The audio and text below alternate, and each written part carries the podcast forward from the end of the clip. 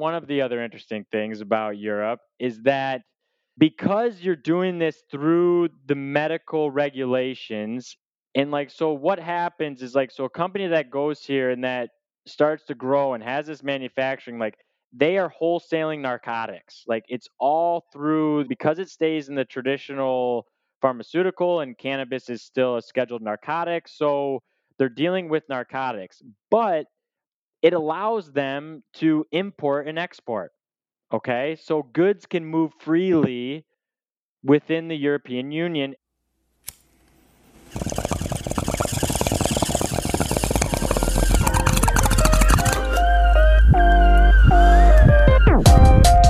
You're listening to To Be Blunt, the podcast for cannabis marketers, where your host Shayda Torabi and her guests are trailblazing the path to marketing, educating, and professionalizing cannabis. Light one up and listen up. Here's your host, Shayda Torabi.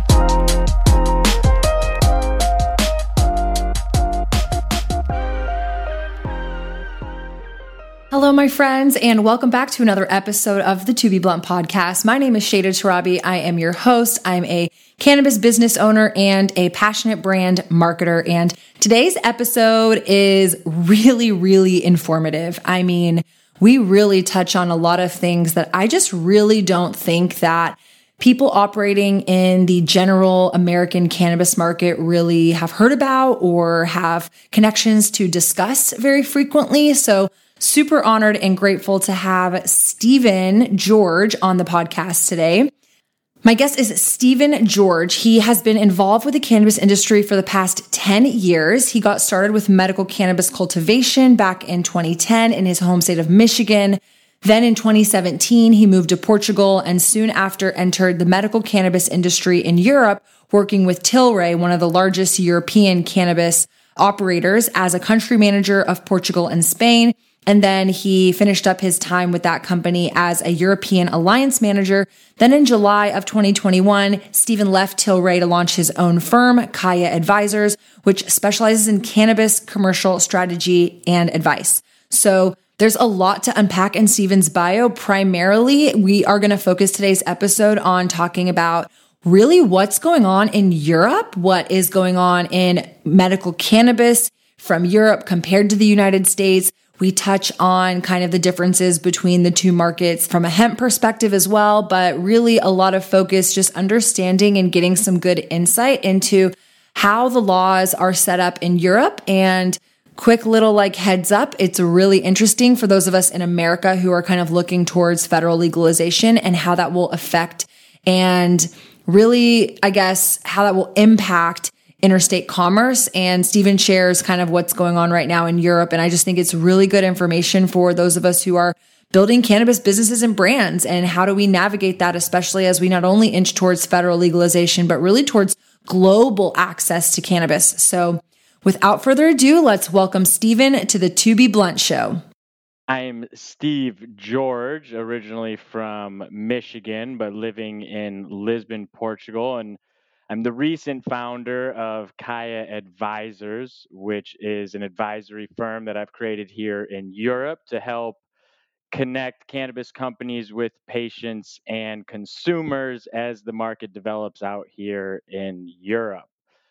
But if you can tell from my voice, I am not from Europe and I have an American accent, and that's actually where I'm originally from. So I grew up in the state of Michigan which is also where my cannabis journey began, if you will, because we were one of the earlier states to move on the medical cannabis program back in 2008. And this is where I first kind of got more involved and started out my young cannabis career in cultivation. And I was actually supplying some of the local dispensaries in my university town of Kalamazoo, Michigan and this is also at the same time when I started to understand more beyond the plant than what I heard in music and just more of a recreational use, but to also start to understand the medical values of cannabis as well. And then after that, so I ended up graduating in 2011 and had a degree in finance. So I chased the financial career and kind of left the cannabis behind for a bit and moved down to Tennessee and worked in the finance industry. It was doing financial sales. And this is where I really built a strong corporate career but it was also an industry and situation that I didn't find full fulfillment in. So I actually decided to go back to school and I did that to get an MBA, which I actually ended up doing in Porto of all places. And then after the MBA, I decided to stick around. And ironically, at that same time, medical cannabis was starting to gain a bit more traction. So this was 2017 was starting to gain a bit more traction. This was when Germany started to make some changes. And one of the larger companies that I previously worked for, Tilray, was building out a large facility here in Portugal. And that's where I got started and spent the last three and a half years before founding Kaya Advisors working with them. That's so like incredible and fascinating and also I think so much like unknown, especially to those of us operating in, I think the United States cannabis market, right? Like the US cannabis market is still super unknown and very slow paced depending on what market you're in. I'm in Texas and we just barely have medical cannabis. We're definitely trying to fight for, I think, broadening medical cannabis before we can even get to recreation. So that understanding paired with like, wow, even thinking about cannabis at a global level is just something that I don't think a lot of us talk about, which is well, I am excited to have you on the podcast to kind of help shed some light into not only your background and obviously through the journey that you've been through, just being a part of the industry in that regard, but also to help kind of explain to us kind of what's going on overseas. And so if we can start there, kind of help us understand both from your knowledge operating in Michigan and Tennessee to now Portugal and really Europe what is medical cannabis like? Maybe it's even what is cannabis like overseas in Europe in general? And how does that maybe compare to the US market? Because, you know, maybe I'll shoot a shot in the dark. I don't know if legalization in the United States at a federal level is coming anytime soon. Some say sooner than later. I don't know. I'm a Texan. I'm a little skeptical just because our state's a little slow. But when you then kind of again step back and think of, a world where everybody has access to cannabis on planet Earth, that just seems like so far fetched to me. And so when you're saying Germany and Portugal and Tilray obviously being a really major player in European cannabis, it's just it's stuff that I don't really see or hear a lot about. And so it's a little unknown. I didn't even know that there was medical cannabis in Europe. And so again, kind of help paint that picture of what is cannabis like and then maybe how does that compare from Europe to the United States? For sure. No, I think it's a great question. I think it's a great bit of information for the listeners as well because it's quite different, right? And if we st- take a step back and just think of cannabis in general first, then things are quite similar, okay? And I think when you look at consumption levels here in Europe, very similar. You see 5 to 10% of populations consuming regularly, right? Doesn't matter if it's Northern Europe, Southern Europe, you see those numbers pretty much across the board. Now, some consume a bit more than others, but it's quite, like I said, steady across the board in that sense. Now, one thing that I noticed when I moved out here originally is that they consume a lot more hash, okay, than they do dried flower. And now, the dried flower, there's still a lot of consumption. You still see it around regularly. But hash, this was something that was just, I don't know. I always mention it because it was something that stuck with me. But then if you look at RIP Frenchy, but then, you know, coming from Europe as well and always the big hash guy, it started, you kind of connected the dots, right? And realized that so then when I looked into it a little more, what you found is a lot of this hash is produced in Morocco, which is northern Africa. And if you look at the map, you know, northern Africa and the south of Spain are very, very close. I mean, it's only I think 100 kilometers or so to make it from continent to continent. So a lot of this hash moves up from illicitly, moves up from Northern Africa, from Morocco, and then comes in through Spain and then disperses its way through the rest of Europe. But you see really high consumption numbers in both France and Spain, and also in some of the other countries as well. But when it comes to the general cannabis things quite similar. Only thing is when it comes to what you're seeing now because of the advancements in the US both medically and recreationally there's a lot more form factors available in the US even in the illicit market, right? You have edibles and vapes and all kinds of different things where you don't really see those over here. Okay. You see dried flower and you see hash when it comes to the more illicit market because there is no recreational market in Europe. So that's the first thing to kind of put out there is that there is no active recreational or adult use market in Europe today. Now there are countries talking about it, but we'll get to that a little bit later. The major difference, I think, to highlight is just the medical programs in general here in Europe. So, what's going on is that in every country, it's actually the local health regulator who is putting through the regulation. So, at the European level, they've only approved Sativex and Epidiolex. So Sativex and Epidiolex from GW Pharmacies are approved at the EU level, which is the same kind of federal level we would look like in the US, right? But then when you dive into the country level, it's different country by country. Similar to it is different state by state, but one thing that's similar across all countries is that it's all dealt with by the local health regulator and everything is following the traditional pharmaceutical pathway, if you will. And what I mean by that specifically is that you're getting doctors are writing prescriptions basically per unit just like any other prescription medicine that you're used to it's not an annual certification or an annual recommendation. It is a prescription medicine. For example, here in Portugal, the doctors are using the same software that they use to prescribe any other prescription medicine and they have a option for cannabis, right? So it's implemented into their traditional system and by prescription every time. That is the one major difference. The second major difference that I see here in Europe is that then all cannabis or medicinal cannabis is dispensed through the pharmacy.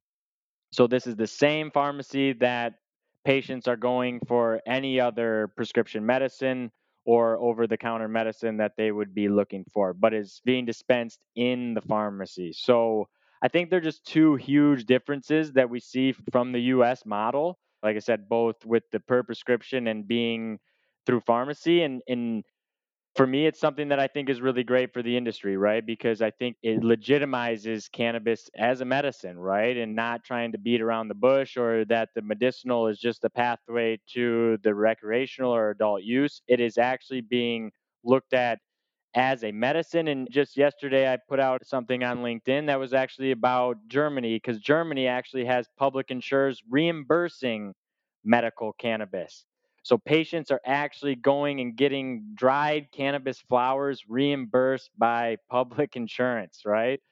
Which I think is exactly what should be happening, right? If it's a medicine and it's providing help to individuals for specific indications and other medications that are helping with those same indications are being reimbursed, then why not why not cannabis as well?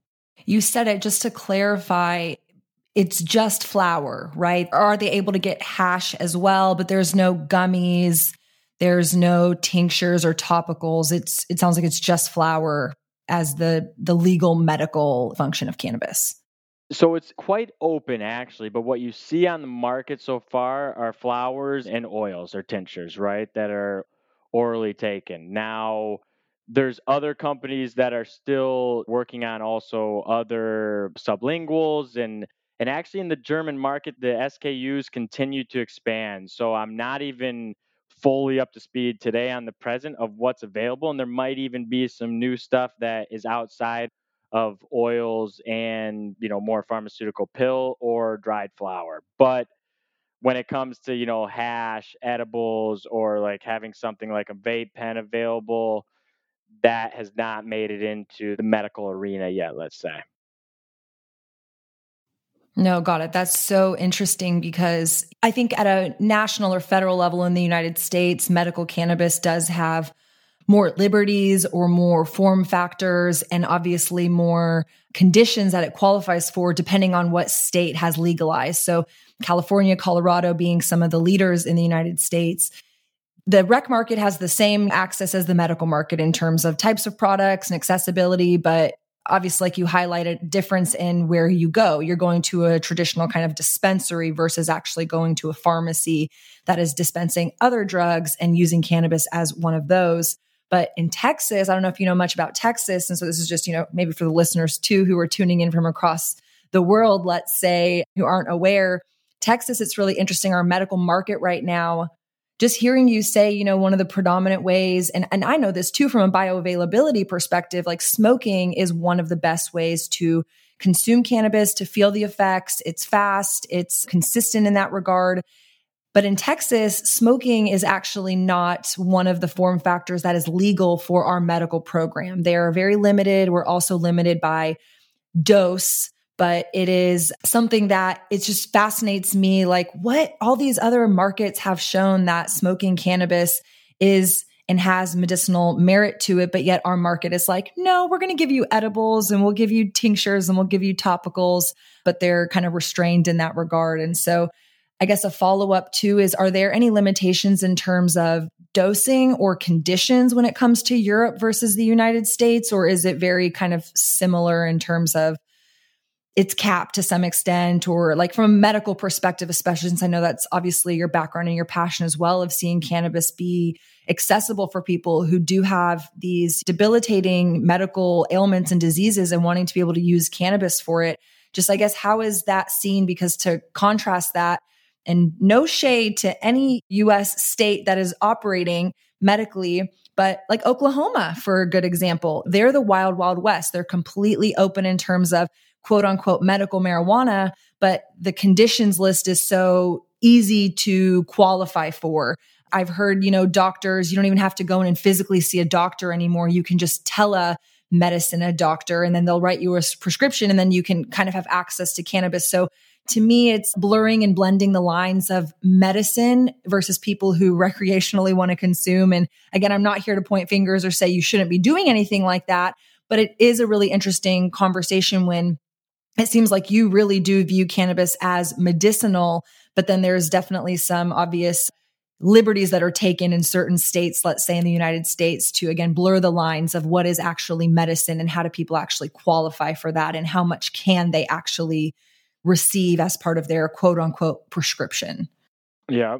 No, exactly. I mean, you make great point because Michigan was more like I said, I don't know if they've updates they've made since I left, and but now they're adult use, so I'm sure they don't much focus there. But the same thing was in Michigan. I mean, when I got the certification back in 2010, I mean, there was no indications. There was no. I mean, yeah, you were supposed to have a precondition, but there was no specific indications. There was no limitation on form factors or whatever. You know, you went to the dispensary and what the dispensary had was available, right? But then when you look at Europe, it changes based on country. So it's similar to what you see in the States. It just depends on what country you're in. For example, in Portugal, there's seven indications, okay, that they list are that can be prescribed for for. So that's how Portugal is doing it, right? And these seven indications are outlined there. But then they also go on as far as to say that the physicians can write off label. And off label means mm, basically they can write for whatever reason they deem necessary. So that kind of opens up the door where in other countries there's countries that don't have indication specific at all so it's pretty wide open to what the physician deems as necessary, right? Now, I think one of the interesting things you mentioned even before that was the inhalation, right?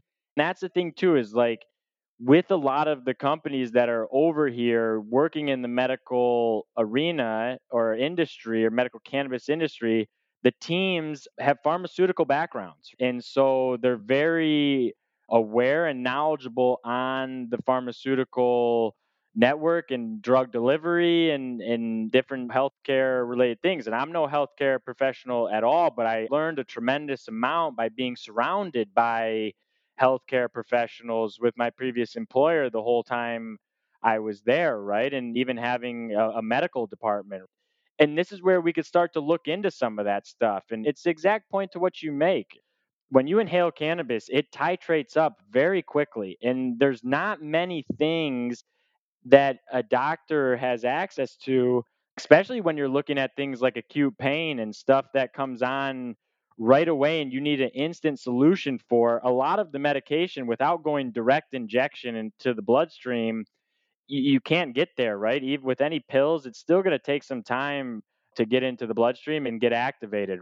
So the inhalation and i've spoken with a key opinion leader in spain physician who told me to my face in a meeting that said she goes i have nothing else that can do what this can so it's a new tool for them as well, right? That they don't have before. And I think it's quite interesting. And to the Texas regulators, what I would even go on is further to advise is what's interesting is that so the volcano, I don't are you aware of the volcano? And you know, oh, the, I have one.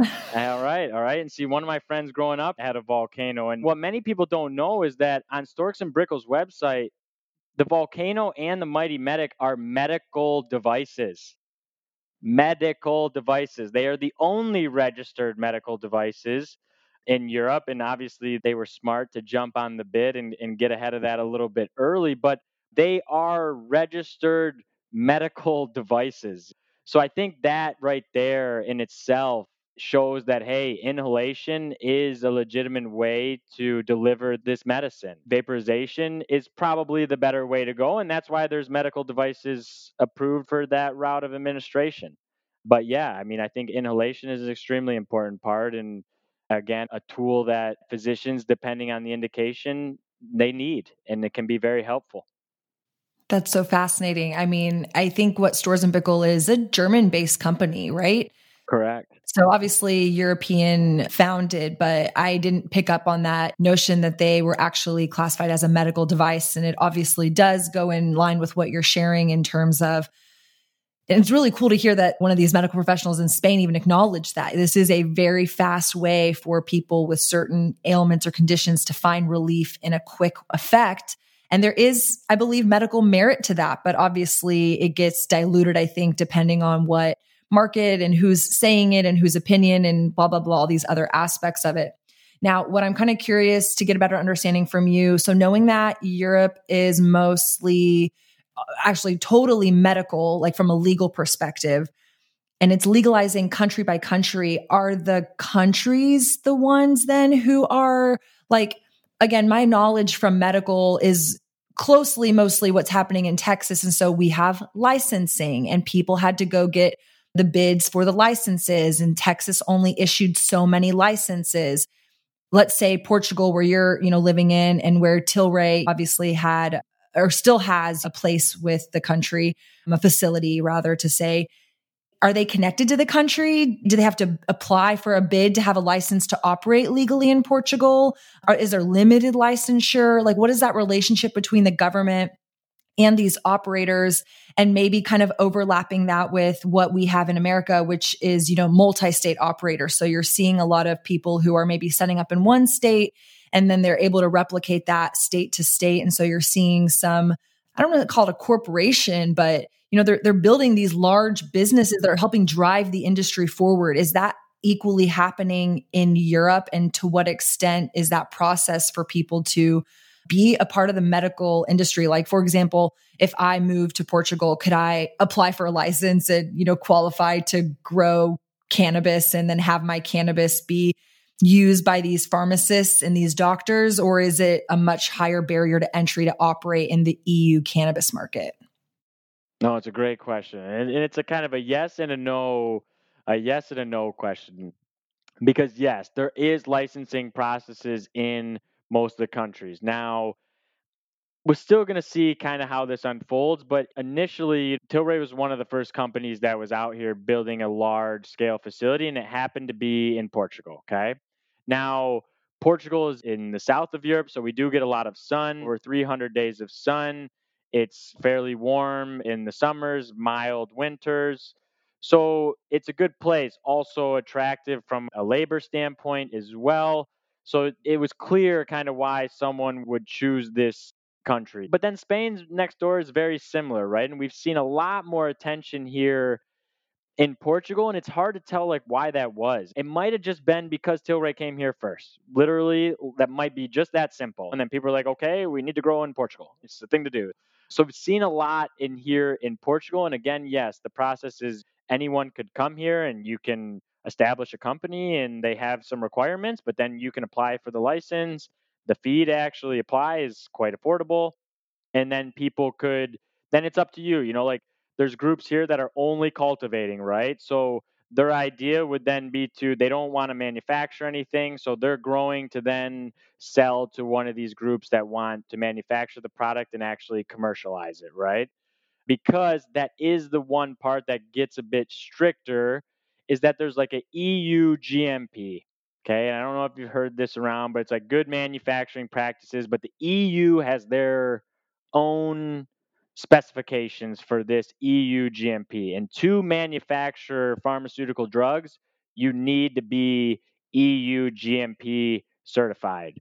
So this then gets a little bit more bureaucratic and obviously is ex- expensive. You know, to build these facilities and do that processing, it's pharmaceutical manufacturing, right? So it's an expensive area, which does pose a bit of a barrier to entry for smaller players. But on the cultivation side, I think it's very open, and you have some bootstrapped groups here that got licenses, right? That are able to cultivate and they're able to.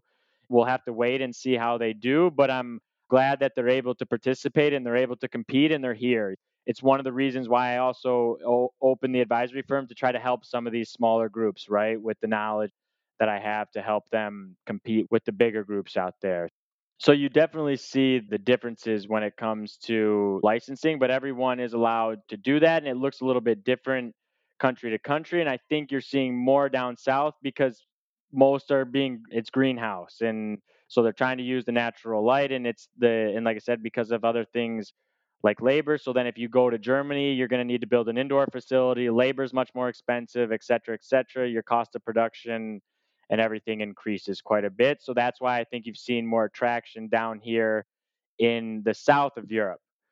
Now, the super interesting thing, or not, you know, one of the other interesting things about Europe is that because you're doing this through the medical regulations, and like, so what happens is like, so a company that goes here and that starts to grow and has this manufacturing, like, they are wholesaling narcotics. Like, it's all through, you know, because it stays in the traditional pharmaceutical and cannabis is still a scheduled narcotic. So they're dealing with narcotics, but it allows them to import and export. Okay. So goods can move freely within the European Union, assuming the health reg. Like, so what happens is, say I'm sitting here in Portugal and I want to sell some cannabis to Germany. Okay, like I want to sell to a distributor. It doesn't even have to be my own company. I just want to sell to a distributor in Germany who's then going to distribute to pharmacies in Germany. The German company would go to their local health regulator, assuming they had all the license and certifications, they would get an import permit. So they would get an official import permit from the German health regulators for the amount that they're looking, you know, let's say 100 kilos, okay? So they're looking to import in 100 kilos of dried cannabis flower, okay? Then they're buying it from Portugal. Then that company in Portugal would take that import certificate, give it to their health regulator, and the health regulator here in Portugal would issue an export permit. And once you have that export and matching import permit, this product can then go on a plane and fly to Germany and land in Germany and then be distributed in Germany with you know without the company selling here in Portugal having any establishment or facility or company in the country that they then sold to. So you could work with partners and other distributors to move things around. So it's definitely a big difference. And it's funny you brought that up because it was a question that I've as I've worked over here the last few years and been in this industry, and I've had people from North America come over and visit, and obviously things are continuing to progress in the US. And I say, I always ask them, you know, I'm like, what do you think? You know, after seeing things over here, like, because my biggest concern being here is that because there's no adult use and things are moving a bit more slower, that like, am I making a mistake because I'm here and I'm not and back home I could be more involved or I could be growing at home and doing more of my own R&D things or whatever, right? Like am I just like missing something because I'm here? And then oftentimes what I've heard as feedback is like yeah, you're missing things, but we're missing things that you're able to do over there. And you guys are actually like moving cannabis around like a global good. And one of the markets that opened up a lot over here is Israel. So Israel's also importing a lot of medical cannabis from European countries as well, also with this same import export process. So, yeah, I find it to be quite a big difference.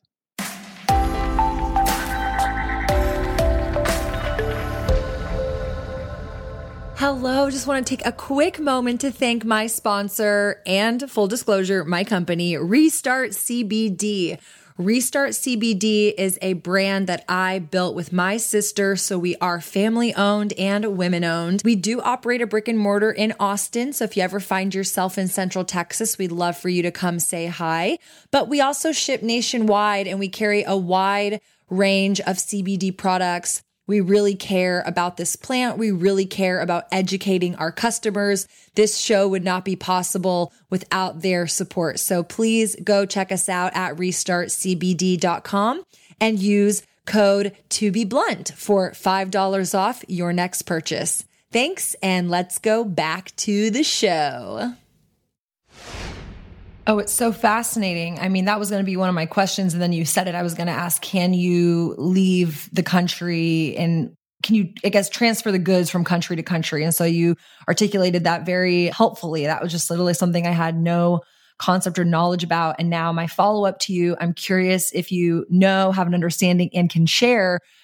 Because I do think from an American perspective, and it's also interesting that you shared your, I think just like truth in the sense that now I'm in Europe. Am I missing what's going on in America? And I think as Americans, I'm like, okay, well, what's going on in Europe and how does that impact each other's marketplace as we do go towards here in America more national and obviously eventually global. But when we talk about in the United States opening up federal legalization, the word that gets thrown around a lot is interstate commerce. And I think that I've taken a role of caution, especially with this podcast. I've gotten to talk to so many incredible guests like yourself included who have just shared so transparently their truths. And it's just kind of put me in a position of also paying attention to the market, the signs, reading all these different reports, understanding that every state has legalized different. Even states that have legalized, like California, you start to pick apart both from their medical transition into recreation. People who had their medical licenses, medical dispensaries, they weren't awarded the recreation dispensary license right away. There's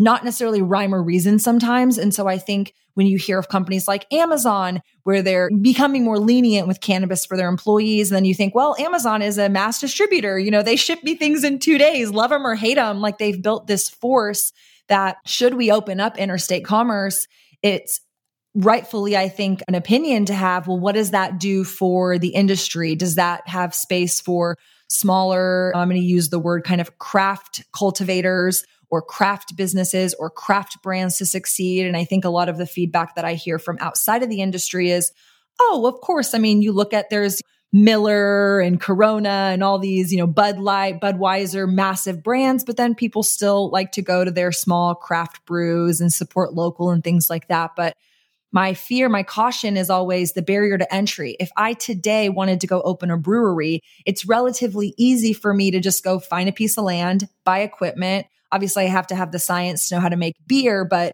there's nothing from a licensing perspective that is saying, well, there's only 10 licenses in Austin. So you have to get one of those 10 licenses. Otherwise, sorry, the door's shut. You can't open a brewery. But obviously, that's what's happening with cannabis. So I can't project what's going to happen in Texas. I can make some predictions, but I don't know what's actually going to happen when the shoe hits. And then kind of you extrapolate that out to a federal level. I think there's just, again, some rightful caution around interstate commerce and what's that going to do to the industry. And so to bring it back around to your you know point of view it sounds like Europe has figured out a way to kind of open those doors.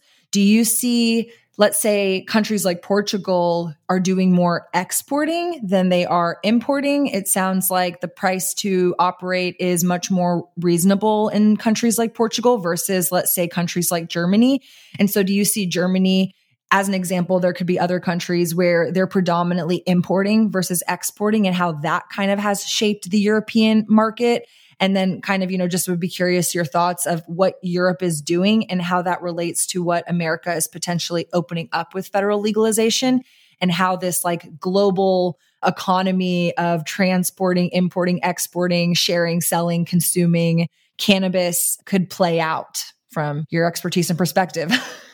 yeah, like I said, it, it'll be interesting to see it all go down. And I mean, and I totally understand where you're coming from as well when it comes to the interstate commerce and what that'll do. And and like you know, because like I said, I already know people push back a lot against even some of the multi-state operators already, right? Because they're, I mean, it's it's kind of the same thing in a sense, right? And then these are starting to be some of the bigger groups, and then obviously if there's a state or place that's limiting licenses, these are the ones with the big wallets and the big pockets, and they tend to find a way, right? So I definitely don't like that side of it. And I think there needs to be caution always when moving that way. And yeah, I mean, I don't know. It's it's it's really it's tough. It's a great question, and I think it's tough to understand what the rules are. You know, I, I think limiting the licenses especially to like small numbers, I think is just not fair at all, right? I just don't think that's a good approach from a state level when, you know, I think Florida does something similar as well. And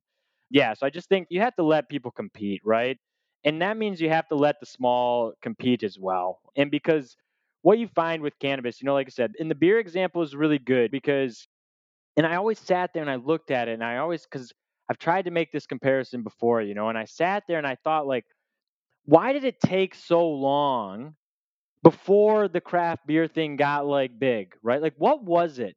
What was it when everyone was like, ah, I'm sick of drinking Bud Light and this watered down beer and I can make something better? And what was it? And I know you had like some of the bigger, like the fat tires of the world that were like a little more crafty, but still kind of big. And that's like, I think those were some of the ones that started, but it was like, what really made that take off you know and from what you can see it seems to be a sustainable model. So my question is is like and you're already seeing the craft cannabis like the word and talked about a lot right? So it's like then i start to question like maybe did we just skip that whole era and now we're just going to like hey there's going to be the big players but there's also going to be the craft and they'll find their markets and the big players are going to be that the cheaper more cost effective mass produced mediocre stuff.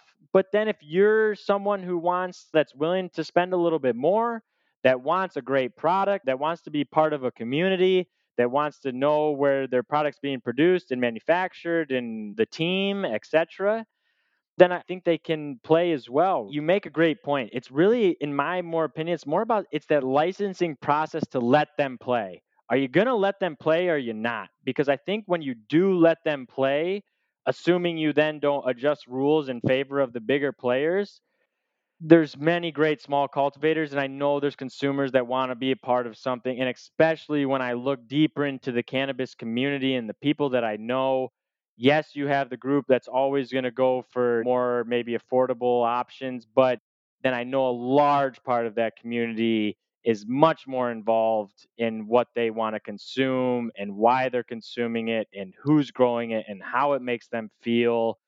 And so I'm optimistic about the ability for the small players to survive. But as I said, I really think it matters a lot about how they manage this licensing. And when you, if you do go to a federal level, what does that mean? Is there going to be amount of federal cultivation license? What do you do to the existing? Pro- I mean, it, it, gets so confusing to me when I try to look at what the federal government's going to do now moving forward, right? Because, yeah, I mean, you have so many licenses already in place and different regulations state to state. So I don't even know how they I, it's hard for me to even wrap my head around it and you know like i said and maybe it's easier to federally legalize but then you leave it up to the states to operate individually but then again you know that would still i think open up interstate commerce so you would still have this thing of to it here's what happened. You open up that then it's going to come down to the states who were smart or and who wasn't smart because then the states with the limited licenses, if they're not producing good quality out of those limited licenses, then guess what they're going to start doing? Importing. Right? They're going to start importing from other states from people who are producing good quality cannabis and producing stuff that people want to consume. So the states that actually limit their licenses might end up hurting themselves in the long run when this actually goes more federal because that's a, like what's going on in Portugal right now. You have there's no limit really on the license and the government's kind of issuing. Now we don't know if they'll stop at some point or, or how that's going to play out, but it shows you that they're going to let everyone play.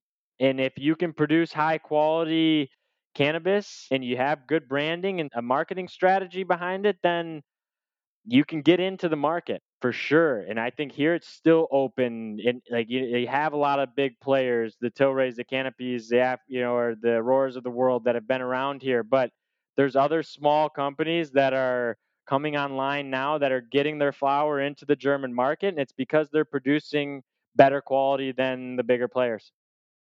Yeah, I mean, you hit the nail on the head. I share the same sentiment. It's something that I often reflect and talk about as well in terms of just because you can grow, let's say in Texas, doesn't mean the quality of what we're growing is quality, right? And so I think that is something for people just to be mindful of in terms of like, yes, these markets are isolated right now, but as you do open up interstate commerce, I mean, don't quote me on this, but I think I read something somewhere that said if we opened up interstate commerce, essentially all cannabis that's being consumed today could be grown in the state of Idaho in the United States, could be grown in the state of Idaho, and it would supply the whole United States. And so you really start thinking, and especially reflecting on, I think, the hemp market as well. That market's gone through so many roller coasters of there wasn't enough, then there was a surplus. And so you're kind of watching that, I think, in parallel to projecting or trying to project what could happen when you do open up interstate commerce. And so maybe in a weird way, I just presented myself an interesting idea to resonate on a little bit more offline of, okay, we kind of have interstate commerce with hemp. How is that going? you know, and obviously some players are doing it better than others. And so like even for us in our retail here in Austin, Mm-hmm. We got a mm-hmm. lot of Texas farmers who were calling saying, Hey, I grew for the first time because Texas legalized in 2019. So crops were coming kind of on the market, I would say like 2019, 2020.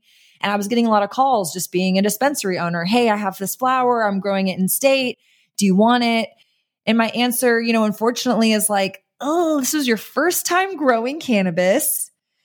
I don't care you grow outdoor, indoor, it still wasn't quality. And that's not to say that there isn't some good stuff being grown in Texas, but again, the market has to kind of like learn. The cultivar, you know, varies the quality of flower. The soil varies the quality of flower. The mm-hmm. geography, indoor versus outdoor. Like there's obviously so many variabilities. And I often also reflect on like orange juice. I love orange juice. I just had a nice big glass this morning just because you can grow oranges in Texas doesn't mean those oranges are going to be the same quality as Florida oranges. You know, it's the sunshine, it's the soil, it's whatever. And so I have to kind of take that into account too as I mm-hmm. navigate cannabis thinking just because we can do something doesn't mean that that's going to be the future opportunity for that state. And so it's just interesting again being in Texas where you're kind of watching all of our peer states legalize in different degrees Florida, like you highlighted, very limited licensure. Oklahoma is a free for all. Arizona went medical to rec really quick. And then you have New York State and New Jersey, which legalized around the same time, but their programs don't actually open recreation until 2023, 2024. So there's a lot of disparity in the market in terms of, well, how's it going to play out? You know? And so I think that's where I try to exist is not to assume anything, but to really just try to study everything that's happening around me to make the best educated strategy to kind of move forward. And so, kind of with that conversation around hemp a little bit, I am curious knowing that it's more adopted in the United States than ever before. Even from our dispensary perspective, you know, I ship nationwide and I've had people who have found our brand in the UK, I think we had someone reach out from Spain and they're like, Hey, can you ship your CBD? Our country just legalized hemp. And I'm like, I don't know what the European laws are around hemp. Like, so what is hemp like in Europe and what is the CBD market? And then kind of same, same conversation as European cannabis. Is that market more open in terms of types of products? Do you see hemp edibles, hemp topicals, things like that? And kind of what's the sentiment for hemp in Europe? Well, it's a mess to say it lightly. Yeah, the hemp and, and especially, you know, and then when we get into CBD, it gets it gets very interesting here, okay? Because they've allowed the many of the countries has allowed the production of hemp for quite a while, right? They had regulation in place dealing with the Department of Agriculture to be able to produce hemp. But EU also has like they have a hemp catalog actually. So there's certified seeds. Okay, there's an EU catalog of certified seeds for hemp production. And this catalog has been around for I don't know how long, but a long time. Okay. And I think it's ever growing a little bit, but that's the reality. So that's been there, and hemp production has been allowed. But most of these certified seeds, from my understanding, are more of your industrial, true industrial hemp.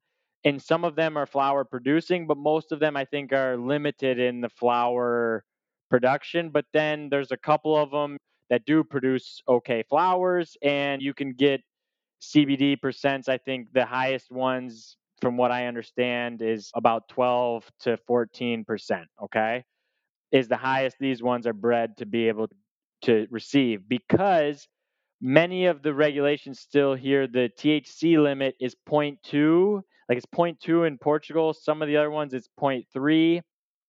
And so when you get those CBD numbers too high, the THC goes over the limit, and then you got another problem on your hands, right? Because now you're technically growing something illegal. So it's confusing, but it's normalizing again. And even Portugal, they changed the regulations and then made some changes again this summer. And like I'm a part of Canacasa, which is a hemp association here in Portugal, and and there's a lot of issues because there's just a farm that just a couple weeks back got raided and got all of his plants chopped down, and he's growing CBD and it's industrial hemp, and there's no THC, right? But there's I don't know. I, I don't know the full story, but you know, there's some still some confusion there. Now, what's super interesting is then back in November of 2020, there was a big case, okay? Because a company in France, and I believe they were dealing with vape pens, don't quote me on it, but I believe it was like vapes that they had, okay? Like, you know, CBD vapes. And they were importing them from the Czech Republic but the Czech Republic was allowing them to be manufactured like legally, okay? But this company then got targeted, you know, by there was a court case against them, French court case against them for basically selling narcotics. And it went all the way up to the EU courts, and the EU courts decided that CBD is not a narcotic because it is not psychoactive and that if CBD is eh, or a product is manufactured in a member state legally, then it has the free movement of goods within the EU. Okay? So that's kind of where we sit right now. But this was like an EU court ruling. This wasn't a regulation or a law or, you know, it was an EU court ruling. So now after that ruling, it really started to open up because I think lawyers just said, hey, EU said it's not a narcotic, so you don't have to worry about that anymore. You're not trafficking narcotics, and that it has the free movement of goods. So as long as it's being produced in somewhere where it's being legally produced, then we, it can move freely and there's no problem. So, for example, here in Portugal, in Lisbon, where I'm sitting right now, if you go to the city center, there's plenty of CBD shops, okay, that are selling flowers, vape pens, edibles, hash, pollen. It's like a little mini dispensary, right? But with only focus on CBD. So very similar to I'm sure you know your dispensary, but these ones are kind of small scale because you can tell they're it, they're very like touristy. You know, it's almost like they're trying to target kind of the tourists that are coming in with cannabis leaves, and the marketing and branding is terrible and but they're in good locations and it's like I said, and it's cannabis and there's flowers in there. So people are interested. They want to walk in, they want to see what's going on. They often end up, you know, they'll leave with something or whatever, right? If you went to the health regulators here in Portugal right now, if I went down Lis- center of Lisbon and talked to Infarmed, which is the health regulator, they would say CBD is a narcotic and it falls under our regulation. And you need to have a medical cannabis and it needs to be registered and whatever. So it's actually caused a lot of confusion here in Portugal because they legalized medical cannabis now almost two and a half years ago now. And still there's not a CBD product on the market yet for a prescription because to get a product registered takes uh, I was involved with the process at my previous employer and it took a couple years before we got that approval. So that's a concern, right? But then after this came in, then they started being a little bit more enforceful, and then patients weren't able to find any CBD, right? And then until that ruling, now it's kind of opened up again, but it's still not clear. And, and it's really not clear anywhere in Europe. And it's actually something that I'm focused on a little bit more right now myself because yeah, it's just kind of sad that people can't access it. And, and because it's not then regulated, a lot of the CBD products that you can get online or whatever, I mean, anyone could be making them. Really. I could be making stuff right behind me in my kitchen right now. I could be bottling it, branding it nicely, whatever, and putting it on the market, and no one would know what was in it, how it was made. And yeah, so it's so it's a mess.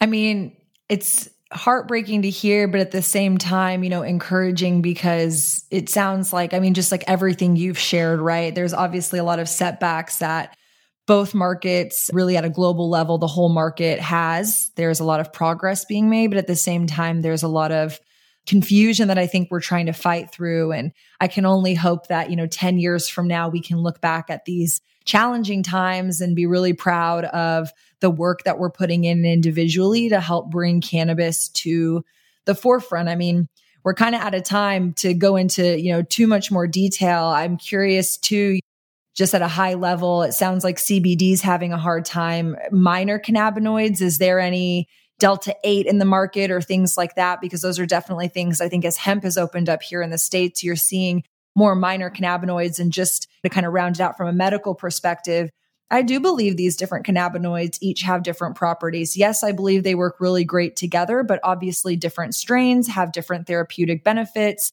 One can argue that particular cannabinoid or combination of cannabinoids can be good for A versus another combination could be really good for B. And so I just think all these things are in an effort to help us open up this conversation to normalize cannabis. So ultimately, consumers have access to this plant from a medicinal perspective just like they would any other pharmaceutical drug, but with, in my opinion, much less side effects comparatively. So, just kind of like to end on that note, do you see more cannabinoids opening up in Europe, or is it still pretty uh, limited just based on the medical cannabis market and like this emerging hemp market?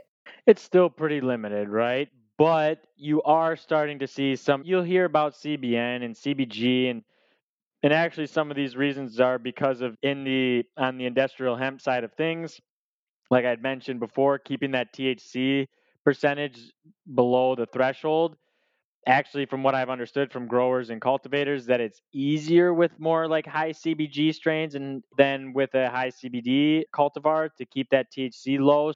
So yes, you're starting to see but they're the more popular minor cannabinoids, right? That everyone's already quite familiar with back uh, or our community is quite familiar with. I often get ahead of myself, and I think to you, you make a great point is to have these conversations and to be able to go into so much depth about the different things and even into talking, you know, minor cannabinoids and other stuff like that between you and I and between the community.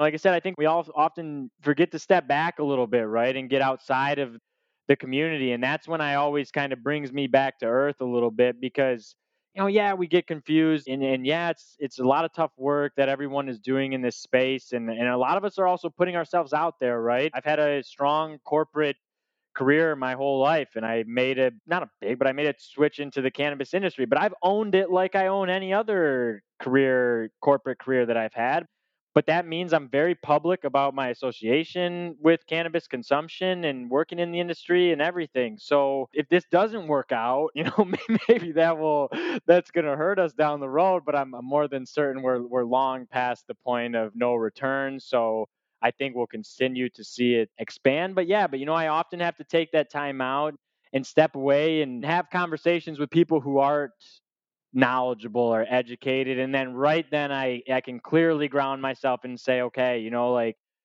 yes we're confused and yes it's challenging sometimes but but we know a lot and the more we keep going we'll continue to learn and, and we're going to help a lot, a lot of people. And that's just what I tell myself every day, you know, is that in the end, like I said, there's some challenges with adult use and some other things like that.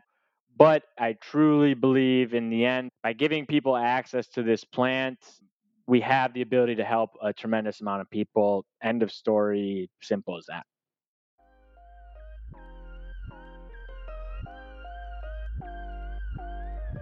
That literally blew my mind. Oh my God. Every freaking conversation on this podcast, I obviously, I just like, I'm a sponge. I soak up all this information. So I know that I walked away with a lot of interesting tidbits. Specifically for me, I think it was really fascinating to learn that the European Union kind of operates as while there are different countries, obviously as like a whole. And so the whole idea of importing and exporting, and obviously I touched on it in the podcast too. You might come from a state that is really good at outdoor growing, but that doesn't mean that, you know, two states over, they're equally as good at outdoor growing. And so when the market opens up, if everybody has access to it, is that really going to continue to be where the strengths are kind of falling as the industry starts to open up? I don't know. And so definitely we can't really project or really be specific about what is going to happen. But I do again think that these conversations are really good stimulators for us just to be critically thinking about what the hell is happening in the industry. And one, how can I be a part of it? I think that was a really big takeaway too from just getting to connect with Steven. He's so involved in the Portugal and European cannabis legalization conversations, both in terms of advocating for medical cannabis, but also just advocating for adult use and recreational cannabis um, legalization as well. And you know, as a Texan, I, I, take that personally. I think that there's a lot of advocacy that has yet to be done. We as a state are not where I'd like to see us in terms of our cannabis laws. And I really do believe, you know, politics aside, that we can each have a role to play in helping see cannabis be more adopted, whether it's at the state, policy, legislative, or even just consumer level. And so if that's something that resonated with you too, I would just love to connect with you. Please feel free to reach out, follow up with me, find me on social media. Let's connect on LinkedIn. I really appreciate the conversations that stem from these episodes and just encourage you to, you know, reach out and, and start that dialogue. So that's all I have for today's episode. Thank you so much for tuning in to another episode of the To Be Blunt podcast. I will be back next Monday with another brand new episode. Until then, talk to y'all later. Bye. Love this episode of To Be Blunt? Be sure to visit theshaydatorabi.com slash to be blunt for more ways to connect. New episodes come out on Mondays. And for more behind the scenes, follow along on Instagram at theshadatarabi. Torabi.